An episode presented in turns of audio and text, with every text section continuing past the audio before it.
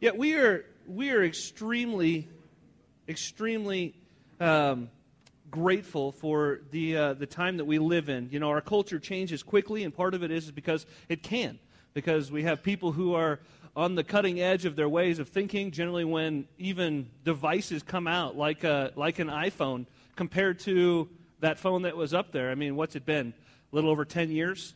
10, 12, 15, 20 now? Is it up to 20? Jeez.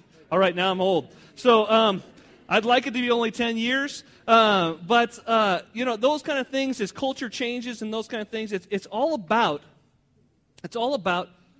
change and going with the change. And you can choose not to, or you can choose to do it. And if you choose not to, you kind of get left behind. I was reading a magazine. It's called Collide. It's a whole magazine on Christian culture and technology and all those kind of things like that. And I found there's a college in I don't remember even where it was at. It was called Beloit College, B-E-L-O-I-T, in Wisconsin. And they put together a list every year for the incoming class of freshmen, college freshmen, of things that their life included and didn't include, to show the way things have changed. This is what it says. In an attempt at capturing cultural awareness of the college incoming freshmen, this year's list paints a portrait of the class of 2014, most of whom were born in 1992. According to the list, most of the class avoids using email because it's too slow. They've only known computers with CD and now DVD-ROM drives, and they've always had a stable of cable television channels to watch. The kids view technology different than the rest of us that grew up in a cell phone-driven world where wristwatches are redundant, and that got us thinking. Here's some of the things that they didn't even ever use or they've always had in their life. They've always had internet in their life. And to go even beyond that, they've always had Wi-Fi as a part of their lives, which is kind of a crazy thing to think about. They have no idea what a phone book really is or how to use one. Cassette tapes, floppy disks, any of the floppy disks, from hard or the soft 5 1/4-inch ones, pay phones, CD clubs. You guys remember having CD clubs, Columbia House CD clubs? They don't even know any of those kind of things like that. Home phones, pagers. Remember back when pagers were cool and everybody had to have one? Yeah, pagers, alarm clocks, cameras that take film, all things that these guys have gone far and above and beyond. You know, texting is the way they communicate, blogging, online video. They've never seen a computer that had less than 4 GB of RAM. And for those of you who are computer people, you understand, you kind of giggle a little bit about that. But it's amazing to me, most of them, unless their grandparents had one, didn't have a floor TV, a TV that actually sat on the floor, you know, those kind of things like that. And it really kind of got me thinking about this week's message. And it's learn humbly. And as we look at it, and we look at the way that we really learn, what ways set in and really kind of set the standard for us in the way that we learn? Generally, it's when we have been kind of smacked in the face with the reality, and we're like, oh, yeah, it sinks in, that humility of learning versus that pridefulness of learning. And as we look at it, as we get into it, I want to ask you this question. Can somebody tell me, or does anybody know our motto? What is it? That's right. Come as you are, be changed, go change the world. Well, each and every one of us that are sitting in this room right now came exactly as we are. Some of you are 100% honest with who you are and exactly how you need to be. And some of you in here, you're putting on a mask. But at the same time, either way, you're exactly as you are and you came here. But how do we change? That second part of the motto, come as you are, be changed. How do we change? What do we do? As a matter of fact, next week, we're going to talk about going and changing the world. That's going to be our theme for next week. But how do we change? How does it happen for us? How does something like this take place? Do we enable ourselves to become more like Christ, or do we enable ourselves to become more like the world? You know, one of the things that I looked at in this and was talking to some people about, I think the hardest thing about changing from being a world follower to a Christ follower is all the things the world has to offer. Because there is so much that is out there. It's almost like an addiction. And I thankfully have never done any drugs. I've never smoked any cigarettes. And I have I have never drank alcohol other than the one time my aunt slipped a little red wine at Christmas when I was in high school. That's the only time I've ever done it. So just call me a sinner now and I'll get over it. The idea, though, is I've never had any of those problems, but I've met so many people that have. I've had family members that have had problems with being addicted to those things. And every time you go through and you're trying to break away from it, there's just that time that you want to go back. There's just that time where you feel like, I'm just not getting my fix. You know, and we need our world fix sometimes when we're Christians. How do we continue to change to walk away from the world and become what Christ wants us to be? What does it take to change? How hard is it to change? You know, as we look at culture, culture changes constantly. It's constantly changing. Sometimes it's reverting back to old styles, like I said, but most of the time we're pushing forward.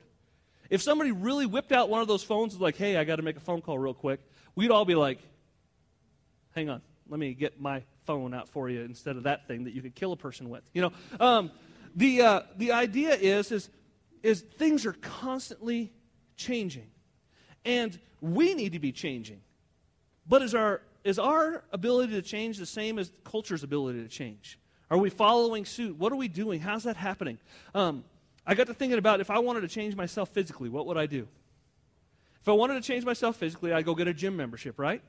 I would go to the gym and I would sit and I would watch everybody else work out. And I would enjoy a protein shake talking to the guy behind the counter. And I would just walk out and I'd be like, hey, I feel good. I went to the gym today. You know, that's not going to work, right? I mean, but the funny thing is if we really look at that, if we get right down to the brass tacks of it all, you look at that, that's the way we treat church sometimes.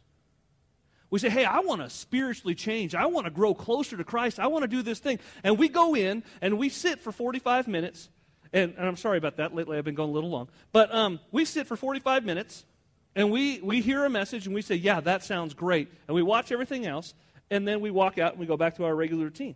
Well, if I worked out physically for 45 minutes one time a week, I might get a little bit of a result, but it's not going to be anything that's earth-shattering or life-changing. If I went down to Walmart and said, hey, I'm going to go into the sports section, I'm going to get myself a headband, I'm going to get myself some wristbands and some rec specs, you know, if I'm going to do that, and if you're old enough, you know what rec specs are, if I went and did that, I might look good, I might put on a pretty face, and everybody would be like, hey, that guy's a real athlete, you know, because that's what real athletes wear is headbands and sweatbands and rec specs.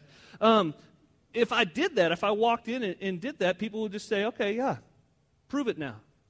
Doesn't matter what you look like. It matters what you're actually doing. And that's the same way it is spiritually. You know, the other thing we also need is we need a leader in the field to kind of show us what to do. Because if I walked into Charter Fitness, you know, I just got a thing in the mail for Charter Fitness. It was like $10 a month. It's over there by the old Kmart on 528. If I went in there and said, yeah, you know what, I'd like to sign up. I'd like to be a part of this. And I just started messing around on machines, there's a pretty good chance I'm going to hurt myself, pretty good chance I'm not going to work the muscles that I need to. I'm going to find a leader in the field. I might read a magazine. I might go and get a trainer. I might do something along those lines to make sure I was doing it right. Same thing spiritually. We have a leader in the field. He led us 2,000 years ago by coming down and being a man. And he showed us exactly what to do and how to do it and told us what to do and how to do it. Now we just have to put it into practice. That is how we change. That is where we get to being closer to Christ. And, you know, this is something that might be earth-shattering news to you. It might be one of those things that you're just, wow, that's amazing, yeah. And for others, it might just be, yeah, you're right. If you are not changing, you are probably not following. Or at least not following very closely. If you are not changing, you're probably not following, or you're not following very closely. And I hate to break that to you, but you already know that, because if you are following Christ, if you are right down there with Christ, he is changing you from the inside out. He's changing you. He's changing those around you. He's changing through you. He's changing in you. There's so many things that are going on when we are following Christ, and you know it, you see it, you feel it, and guess what? It's a process that takes time. It's not a magical prayer that you say, yeah, God, come in and change my life. Boom, you're done, your life is changed, and you can go on doing whatever you want to do. It's a process. It's not a one-time fix. It's a process. As a matter of fact, it's a lifelong journey. If you really look at it, it is a lifelong journey. As we talk about learning humbly. One book of the Bible comes to mind, and that book of the Bible is the book of Philippians. And in October, we're going to be going through, or at the end of October, October 31st and through the rest of the year, we're going to be going through the book of Philippians. But today I want to take just a quick little brief look at the book of Philippians and something that has to do with humility. And some of you might be thinking, oh, you must be talking about Philippians chapter 2, where it talks about the humility of Christ and how he came down and poured out his blood on the cross and that stuff. Actually, I'm not. I'm actually going to talk about Philippians chapter 3. Philippians chapter 3, verses 10 through 14. And you can open your Bibles up to it right now, but before we get to it, I want to talk about Paul. I'm not sure how many of you have had an opportunity to sit and really read about Paul, to check out the life of Paul. I would say, personally, that if Paul were in the realm of Christ followers, worldwide, ever lived, that Paul would probably be top number 1 or number 2, maybe behind John the Baptist. I can't think of anybody else that would be that way. Paul did some amazing, amazing stuff. You know, he literally met Jesus face to face after Jesus had died and raised again on the road to Damascus. You think I preach long? Paul was preaching one night, and he preached so long that a guy on the third story fell asleep in the window, fell out, died, landed on his head, died. It's in Acts chapter 20 if you want to read about it. Fell out and he died. Paul stopped preaching, went down, brought him back to life, and went up and started preaching until daylight. If you think I preach long, just be glad that I'm not Paul, okay? This guy was amazing. He walked closely with Christ.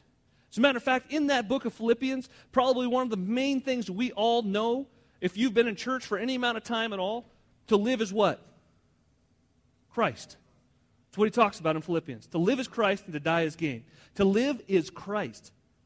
Not if to live is to be like Christ, to live is Christ. That's an amazing thing that we look at. And before we get into Philippians chapter 3, we're going to start in verse 7. I'd like to pray. Father, we love you and we thank you for today.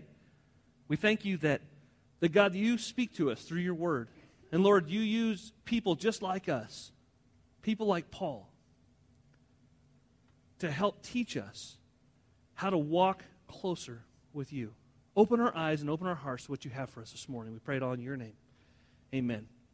Philippians chapter 3, starting in verse 7, but we're going to really focus on 10 through 14. It says, "But whatever was to my profit, I now consider loss for the sake of Christ. What is more, I consider everything a loss compared to the surpassing greatness of knowing Christ Jesus my Lord, for whose sake I have lost all things. I consider them rubbish, that I may gain Christ and be found in him, not having a righteousness of my own that comes from the law, but that which is through faith in Christ. The righteousness that comes from God is by faith."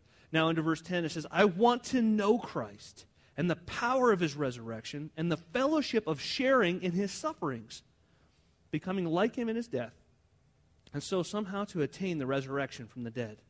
Not that I have already obtained all of this or have already been made perfect, but I press on to take hold of that which Christ Jesus took hold of for me. Brothers, I do not consider myself yet to have taken hold of it, but one thing I do, forgetting what is behind and straining towards what is ahead, I press on towards the goal to win the prize for which God has called me heavenward in Christ Jesus." That is powerful stuff that he's writing there. That is powerful stuff when we look at his life and we're saying, this is Paul, the guy I just labeled probably the number 1 or number 2 Christ follower ever to live. And what's he say? What is verse 10, the very first thing? Just leave those verses up there for me if you would, please, Blaine. Right there it says, "I want to know Christ," period. I want to know Christ. The man that is number 1 wants to know Christ. Not well, I know Christ really, really well, better than all of you, so I think I've reached the peak of Christianity. It's, I want to know Christ. I want to know him more. So if Paul says that, who is one of the greatest followers of Christ ever, do you think that goes for us as well? Absolutely. Absolutely. And if Paul says it, it should go for us. What does he want us to know? How does he want to become more like Christ? Well, if we read the rest of verse 10 and 11, it says, he wants to know Christ through the power of his resurrection and the fellowship of sharing in his sufferings. Do you see that? Have we ever prayed that? God, you know what? I really want to get to know you better by sharing in your sufferings. That's not something that's on the top of our mind. That's not something that's on our heart that says, no, it's I want to be comfortable. That's our mentality. That's what we want to have. But it says, I want to know him through the sharing of his sufferings. I want to become like him in what? Death. I want to become like him, and so somehow to attain the resurrection from the dead. Then he goes on in verse 12 to say, I press on with Christ. I press on with Christ. He is changing me and conforming me to become more like him. Has anybody ever run like a race before, like a long race? Like maybe a marathon. I'm a marathon runner, as you guys can tell. But I actually have friends that do, and they tell me about it, and I'm like, that is the dumbest thing I've ever heard. And for those of you who raised your hand, I'm sorry. I'm sorry that I said that out loud. But why would I want to run 26.2 miles? The original guy who ran it died when he got there. That doesn't sound like fun to me. And do you have to physically take, they were showing me this packet. It was like some sort of weird goo that you eat about, I don't know, 8, 9 miles into it, and you squeeze it into your mouth, and it, oh, yeah, I feel better now. Well, if your body's telling you to stop, maybe you should stop. You know, instead of forcing it and tricking it with goo, you know, I don't know. That's just because I'm fat, and that's my mentality. I don't know. And maybe you guys who like to run it, that's a good thing for you. But when you hit that part, you have to press on to get to the next thing. When Paul says, I need to press on, he's telling us this is not an easy thing. This is not something that is comfortable in what we're doing, and we have to press on. And then he goes on in verse 13, he says, forgetting what is behind. You know, if I were running a marathon, I'd be like, hey, I ran a mile. I haven't done that in a long time. I'm good. And I could stop there if I wanted to. But that's not what he's saying. He says, you know, we have to forget what's behind. Sometimes as Christians we say, well, you know what? I gave to Compassion International last week. You know, I feel pretty good about myself. I'm going to pat myself on the back. I'm going to give to TJ this week, and I'm going to feel pretty good about that. And then we're going to be able to rest on that. Or I went on a mission trip once, and I went down to Brazil. This is the true thing, and 700 people gave their lives to Christ. And that, you know what? That was good enough for me. I'm good. He says, forget what's behind, not just the bad stuff, but also the good stuff. And don't rest on that, but press on to what's going to happen next. Press on to reach out to more people. Press on. Then he says he's straining towards what's ahead. Straining towards what's ahead. I mean, these verbs in here, this is a passage that I think I've read as a youth pastor a couple hundred times, because this is just a common one that you use to challenge people and push people on, and you see that, and it says, straining for what's ahead. I mean, that, has anybody ever strained before? When you're trying to max out in weightlifting, guys that have ever done that, you strain, and the veins pop out in your neck and your forehead, and you start getting these real bad pains in your stomach, and you're just, you know, and you're just working it, and you're straining hard. Well, that's exactly what Paul's talking about here. He says to strain for what is ahead. Not to sit comfortably and let it come to you, to work out, to do it. Not to go into the gym and sit and drink your protein shake and talk to the people behind the counter, but to work out and make it happen. To do it, to push on. To push on and see how to practically grow in Christ. And today I'm going to give you 8 things. 8 things to practically grow in Christ. 8 things to say, these are things that may not be easy. You may not like to do it. It may interrupt your time, but it's about pressing on and moving to the next level. It's about pressing on and growing in Christ. So here are the 8 things. And if you have a note page, you know what I just got to thinking about? You guys don't have a note page because I printed them and I didn't bring them because they were supposed to go in there. Did I stuff them? Okay, I did. Yeah, it's been a long, I slept yesterday. So you do have them, and you'll see there's verses below each one. And in the verses there, those are not verses we're going to go through this morning, because if we did, I would miss the Packers game, and we're not going to do that. So what I want to do is I want to challenge you this morning to this week, take time and read through those verses. To take time and go through those verses about each one of these points. Because as you see, point number 1 is read your Bible. Point number 1 is read your Bible. Of the 8 things, read your Bible. If you really want to hear God's voice, I hear so many people say, I'd really like to hear God's voice and what I'm supposed to do here. Well, reading your Bible isn't going to tell you what school to go to. And reading your Bible isn't going to tell you where to move to. And reading your Bible isn't going to tell you what car to buy. And reading your Bible isn't going to tell you those kind of things like that. But what it is going to do, it's going to tell you who God is. And it's going to help you understand who God is. So when you understand who God is, you can make those other decisions on your own. When you understand who God is and what He wants for your life, you can make those decisions. So as we look at that, as we think about that, as we get into it, reading your Bible is something we need to do. Because when we do, everything else falls into place. Psalm 119, 105 says, God's word is a lamp unto my feet and a light unto my path. Which tells us what? It's a guide. It's a guide, and it's taken us there. I don't know one single person that's walking with Jesus that isn't reading on a daily basis, or that their walk with Jesus isn't affected if they're not reading on a daily basis. And that's me included. I can tell you the days and how my attitude changes if I didn't get up and do my reading that morning. And you could probably see it too.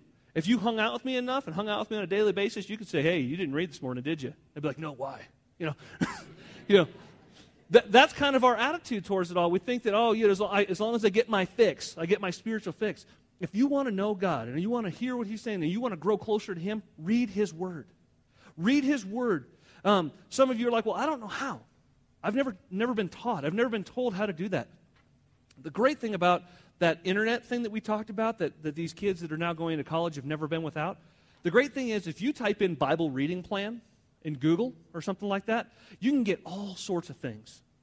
My favorite one is uversion.com, and if you have an iPhone or a phone that gets apps and things like that, uversion.com is actually out of a church in Oklahoma City, and they set it all up. But it actually syncs with your phone and with your computer and things like that, and it all kind of ties together. And as it ties together, it lays out, if I want to read certain amount of passages in a month, in 6 months, in a year, if I want to read Jesus' journey, if I want to read all these things, you can choose what you want to do and how you want to get into it. It'll take you through a book, whatever you want to do. There's so many different things out there. So I would challenge you to get into one of those if you don't know how to read. I would not say start in Genesis and go through from there, because by the time you hit Numbers, you're going to quit. Trust me, okay? I've done it. I've been there. So I would say do something like that, and I would say get into reading your Bible. Second thing is this. Pray. Pray. Prayer is our communication with God. If you are not communicating with God, how can you expect to be growing with Him in your relationship with Him? If I don't communicate with my wife, our relationship is going to have a strain. If I'm not communicating with God, our relationship is going to have a strain. You see, Jesus who was God, and God was also His Father, which for those of you who haven't been in church in a while or ever might be a little confused by that, and we can talk about that later. But Jesus, He began His earthly ministry in the book of Matthew. He began His earthly ministry in the book of Matthew with a baptism. He was baptized by John the Baptist, and guess what He did right after that? Anybody know? 40 days. Give you a little hint. He went and fasted and prayed. He went and fasted and prayed because He knew that His earthly ministry was beginning, and He knew that He had to have the right mindset, and He knew these things, and He wanted to fast and pray. But the thing is, that wasn't when it stopped either. He didn't say, all right, I'm done, I've got it. If you look throughout the Gospels, Jesus is constantly praying or teaching about prayer, but He's praying to God, and even to the very end, He goes before God and He says, guess what? God, if there's any other way to save these people, I would like that. But, and maybe these aren't the exact words He's using, but I'm sure that's probably what's going through His mind. He says, but it's not about me, and it's about you, so if this is the way we need to do it, this is the way we need to do it. And that's exactly what happened. But He was in constant communication with God. Let me ask you this question. When was the last time you really took time to pray? And I don't mean grace before dinner, and I don't mean, God, help me get through this test I didn't study for, or help my boss to not see the things that he needs to see through my review. That's not the kind of prayers I'm talking about. I'm talking about, when did you get down on your knees and on your face before God and say, God, whatever.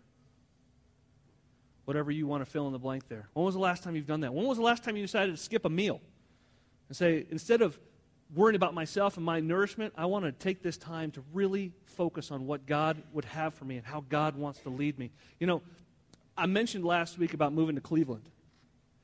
We've been praying hard about that. And it's not Cleveland like there. I mean, like Cleveland, like a couple blocks away, Cleveland. Like Cleveland High School to meet on Sunday mornings. And I know some of you weren't here last week, but we talked about that as a possibility, because if we're going to reach the 10,000 people in the next 10 years that we talked about, well, this isn't going to do. And we need to start making our way towards that. And whether to do it now, whether to wait, we want to be in God's plan there, not in our own. We want to be following God's lead, not our own ego. And that takes prayer, and we want you guys to pray for us. I asked you last week to pray for Scott and I, and our wives, and our kids, and Laura, and all the things that are going on in this church that we're not doing it out of our own power, not doing it out of our own ego, but we're doing it because God has called us to do it. So I want to challenge you to be praying. Have you bothered to get into God's Word and fast and pray to see where God's leading? If you haven't, it's probably part of the reason why you're not growing. The third thing is baptism. Baptism is the first thing that Jesus commanded. It's the first thing that Jesus commanded of people. When they identify with him, they need to follow him in a public profession of faith through baptism. 2 weeks ago, we were able to do that. You guys mind running the video?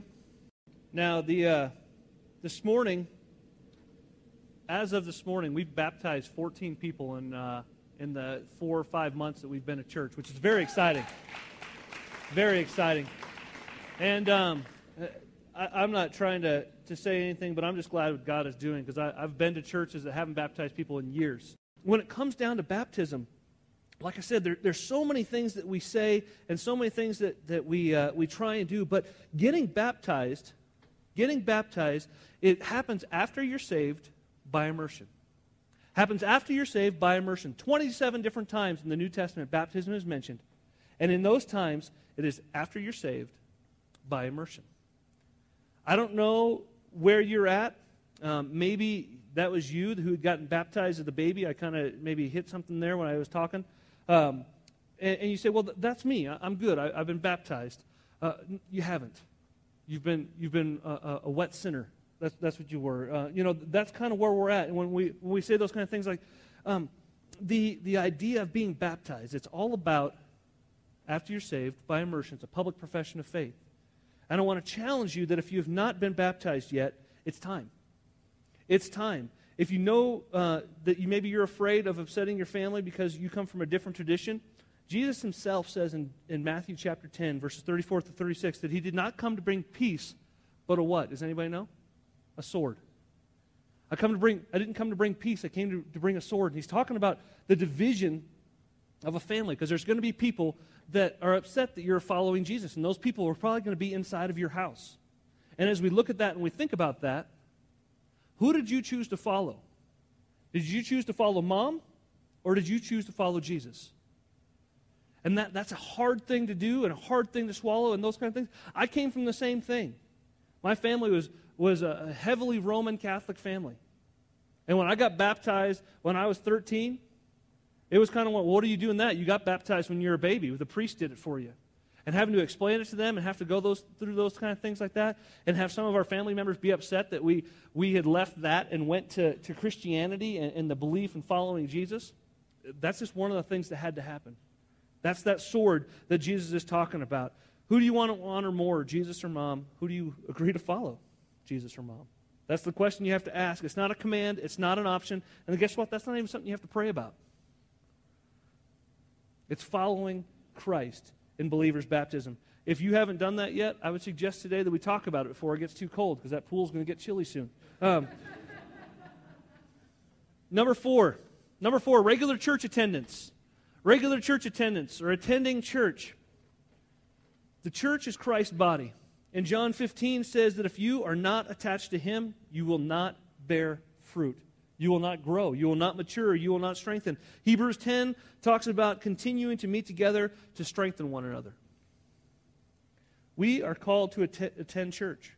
Now, that's not all we're called to do. Some people think that's all we're called to do. That's not the only thing it is. That's why it's point number 4 here. But we are called to attend church. If it's not here, if you're like, I really can't get into this, then don't. Go somewhere you can. Go somewhere that can challenge you. Go somewhere that'll grow you. I'm okay with that. I'm okay if people say, well, I really don't like your church. Great, there's a church out there that you can like, and you can grow, and you can serve, and you can get involved in. Go there. But don't give up on God. Don't give up on that. Don't say, hey, I'm just going to do this, or I'm going to sit. I don't really like the idea of doing church online. I don't really like that. I know there's a lot of churches that do it, and it's reaching people, and that's great, and I'm happy for it. But I don't like that idea because I don't think people get connected. I don't think people are doing those kind of things like that. That's why I'm such a big proponent of connection groups, because even with the 80 to 100 people that we have sitting here, and as we grow, it's going to get bigger. As we do those things, there's got to be a place for you to connect at and to be, as the Bible says, men have iron sharpen iron. And we grow with one another and help each other through their struggles. You know, each of us are here through a different path. Some of you have gone through some rough stuff in your life. Some of you have come out of different backgrounds. I don't know where you're at, and I don't know what brought you here, but the thing is, we're all here together. And we're all here, and we're all struggling in different areas of our lives. And that thing is when sometimes we say, you know, I just don't think I can do it. I don't feel like I'm in the same place. Well, we're not. We're not all in the same place. But that's why we have what we talked about a few weeks ago or months ago now, having a Paul and having a Timothy, having somebody who will invest in your life and having somebody's life that you can invest in, help them grow and help them in that area. Sometimes when it comes to attending church, we say, oh, well, I already know the topic today. I don't need to hear that. Be careful not to play God. Be careful not to do that. Understand that God can talk to you at any point in time in any sort of way. That's one of the great things. Like I said, each of us in here are in a different place. But at the same time, God can work this mysterious, magical way out that he can speak to each and every one of us where we're at. I don't know how he does it, but he does. He does it every time. So I suggest that you hear what God has to say, that you attend church, that you get involved. The fifth thing is confession and repentance. Confession and repentance. And this is probably the most difficult one of all of them. But Jesus isn't after our behavior. Just like Scott was saying right up front. He's not even after our money. He's after our hearts. He's after our hearts. And I'll tell you, when the Holy Spirit does open heart surgery on you without anesthesia, it's going to hurt. It's going to hurt. And the thing is that that's what he's doing. There's going to be times in our life where it just really hurts to hear, to confess, to repent. But that's what he wants. That's what causes change. God will talk to you where he wants you to change. It's funny because some people will say, well, the only thing you ever talk about is this. And I'll say, well, that's where God wants you to hear. That's what he wants you to hear. Every person here today, like I said, has something different in their lives that's going on. What's between you and Jesus right now that you need to confess and repent of? What do you need to confess to him? What's keeping you from changing? Because you cannot follow Jesus and stay the same. So what's the thing that's getting in the way? What idol is in your heart right now? I've never seen it more clear than this.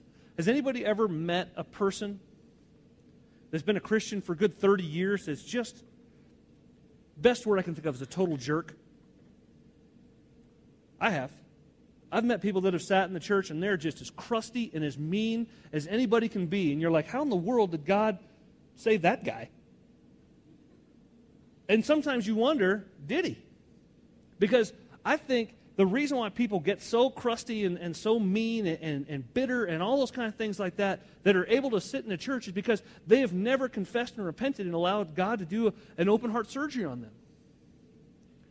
I challenge you not to be that guy. I challenge you that when Paragon is 30 years old and you're sitting there and you're like, I was one of the founding members of this church and you people are, you know, and there's a big fight that goes on and all the things because change is taking place and culture is changing and we're not because we're stuck in our ways and there's grumpy people doing that. Don't be that guy. I don't see myself here in 30 years. That means I'd be 64 and I think I'm going to die of a heart attack in my 50s. I'm just going to be honest with you. I'm starting to get a little worked up right here, right now, as a matter of fact. So good thing Hal's here. Mouth to mouth, right? Yeah, we're good. Yeah. Oh, just compressions now? Okay, sorry. I was going to put a piece of gum in just in case. But, you know, what idols are in our way? What idols are causing us to be grumpy and not want to move with change and not want to follow what Christ is doing? That's the question. Number 6, giving. Giving. Yep, it had to come up. If you want to grow closer to Christ, you have to be willing to give. I come from Arizona. There are 2 teams in Arizona if you're a college football fan. You either cheer for U of A, which is the University of Arizona down in Tucson, or you cheer for ASU, which is up in Tempe near Phoenix. You don't cheer for both, because if you do, you're not a real fan. For those of you from Texas, yesterday was probably a difficult pill to swallow. But it's not like you said, well, I'm glad OU beat us, so I hope they go on to win the national championship. No, you want them to lose the College of William and Mary next week. That's what you want them to do, because that's who you are. You don't cheer for both teams. You don't pull for both. When the Packers play against the Vikings, I'm not saying, well, you know, I really still do like Brett Favre, so I'm okay if the Vikings win. No, I'm not. I want them to break his legs, okay? That's what I want, and that's what we want. We are not pulling for 2 teams here. Real fans don't pull for 2 teams at the same time. I'm sorry I've just hurt some of your feelings. But God talks about that in Matthew chapter 6, verse 21. It says, for where your treasure is, there your heart will be also.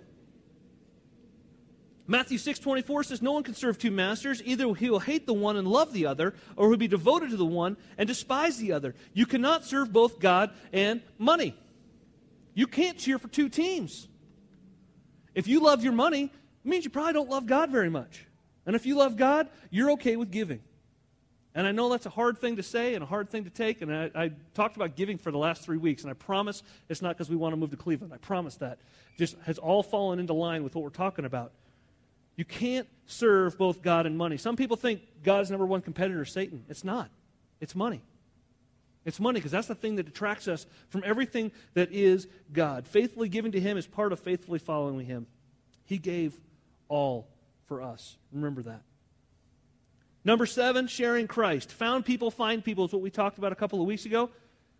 That brings us closer to Christ. We will grow in our faith if we're sharing Christ. Philemon 1:6 says, I pray that you may be active in sharing your faith so that you will have a full understanding of every good thing that we have in Christ. If you share your faith, you'll have an understanding of who God is. When you and I learn to share our faith, it's going to blow your mind. It will literally blow your mind when you learn to share your faith. Sharing Christ imparts life. It gives life. It gives hope. Sharing Christ does that. I shared last week about reaching 10,000 people in the next 10 years. Guess who I don't want to reach? The people that are already at church. I don't want to be the church that everybody like, hey, I like the way that church is doing things, so we're going to bring people in. I want to reach the 91% of New Mexicans that don't know Christ. That's who I want to reach. I want to reach the 91% of New Mexicans that aren't a part of a church, that don't know Christ's love. That's where the 10,000 are going to come from, not from transfer growth, but from actual, real growth. People growing and knowing Christ. That's what I want to do. Sharing Christ, number 7, and number 8 is serving. Number 8 is serving. We talked about it last week as well, that save people, serve people. God gave all. Look at this reminder. Luke chapter 22, verses 19 and 20. You may have heard this a time or 2 before. It says, he took some bread and gave thanks to God for it. He broke it into pieces and gave it to the disciples, saying, this is my body, which is given for you. Do this to remember me. After supper, he took another cup of wine and said, this cup is the new covenant between God and his people, an agreement confirmed with my blood, which is poured out as a sacrifice for you. One of my favorite things that we do here is our communion service. I think it's a great time of remembrance, remembering what Christ has done for each of us. I'm not sure if you'll ever be able to look God in the eye, because angels can't even do it now. They have to cover their eyes when they're standing before Him. But I don't think there's ever going to be a time that we're standing before God, and whether we're on our knees, on our faces, whatever it is, and be able to say, God, I appreciate you sending your Son, Jesus Christ, to die for me. I appreciate the fact that you have given me the gifts that you did. I appreciate the fact that you have empowered me with the Holy Spirit in my life, so much so that that Holy Spirit was the same one that did all the amazing things in the Bible, and he lives within me. But I couldn't give you an hour a month to work in the nursery. I couldn't give you an hour a month to serve in some capacity somewhere. That's a little difficult to think, that we could even think about doing that. What can you do? You were called to serve him. I was called to serve him. The thing is, we weren't requested. We were called. We were called to use our gifts in a way to serve him. What can you do? I want you to understand something. We need to be growing in Christ. These 8 things aren't some magical formula. It's probably not like I just blew your mind and you said, wow, I didn't know that those are the things that I had to do to grow closer to Christ. I just pointed out the obvious to you this morning. I just pointed out the obvious to you this morning, and I think that we need to understand who God is and what he has done for us. If you're a first-time guest and never been to church before, never heard anything about Christ before, I want to talk to you this morning. I want to talk to you about the greatest man who ever walked this planet and about what he did and why he did it. I want to talk to you. If you are here and you've been here for weeks and months and you're just kind of sitting, I want to talk to you as well. If you're not moving closer to Christ, then you're probably moving further. I want to talk to you as well. I want to challenge you. I want to take the next step and see what God is doing. I want to challenge you today to read your Bible, to pray, to get baptized if you haven't already, to get involved in church, to confess and repent the sin that's coming between you and God, to give, to share Christ, and to serve him. That's what I want to challenge you to do today. If you want to live a full life, remember back at the very beginning when we talked about this, we said, hey, your days are numbered, and Christ came to give you a full life. John 10:10, I came to life so you could have it abundantly. The thief comes to steal, kill, and destroy, but I came so you could have a life to the fullest and live it in abundance. This is how it happens, is to grow closer to him. These are the things we must do. These are the things we must learn humbly. As we talk about learning humbly today, these are the things you have to do humbly, because when our pride gets in the way, when our ego gets in the way, when our own ideas and our own agenda get in the way, those are things that step in between us and God. I want to challenge you. I want to challenge you to live the life that Christ wants you to live. Let's pray together. Father, we love you so much, and we thank you. We thank you for your Son, Jesus Christ. We thank you that you've given him to us as a sacrifice for the sins that we've committed. Lord, there's people in here that don't know you. There's people in here that don't understand why you would do that. And Lord, I pray that you're opening their eyes to everything that there is. I pray that you're opening their eyes to exactly who you are and why you did what you did. God, I know that you're moving this morning. I know that you're speaking this morning. I pray, Lord, that you move people to where you want them to be. We pray it in your name. Amen. I want to give you an opportunity to stand. I want to give you an opportunity to come forward so I can pray with you. I want to give you an opportunity that maybe you need to confess and repent. And that doesn't have to be with me. That's between you and God. And you can sit down with him right there in your chair. You can get on your knees in your chair. It doesn't matter to me how you want to do it. It just matters to me that you do it. If you know that you have something that's come between you and God, that you need to get it right. It's plain and simple. Scott's got a new song called Humble King that he wanted to introduce. And I don't know if you want to sing along or just hear the words. Hear the words of what this song is saying and what Christ did for us, and how that we need to learn from him. So as we sing, come forward. I want to pray with you, or pray at your chair.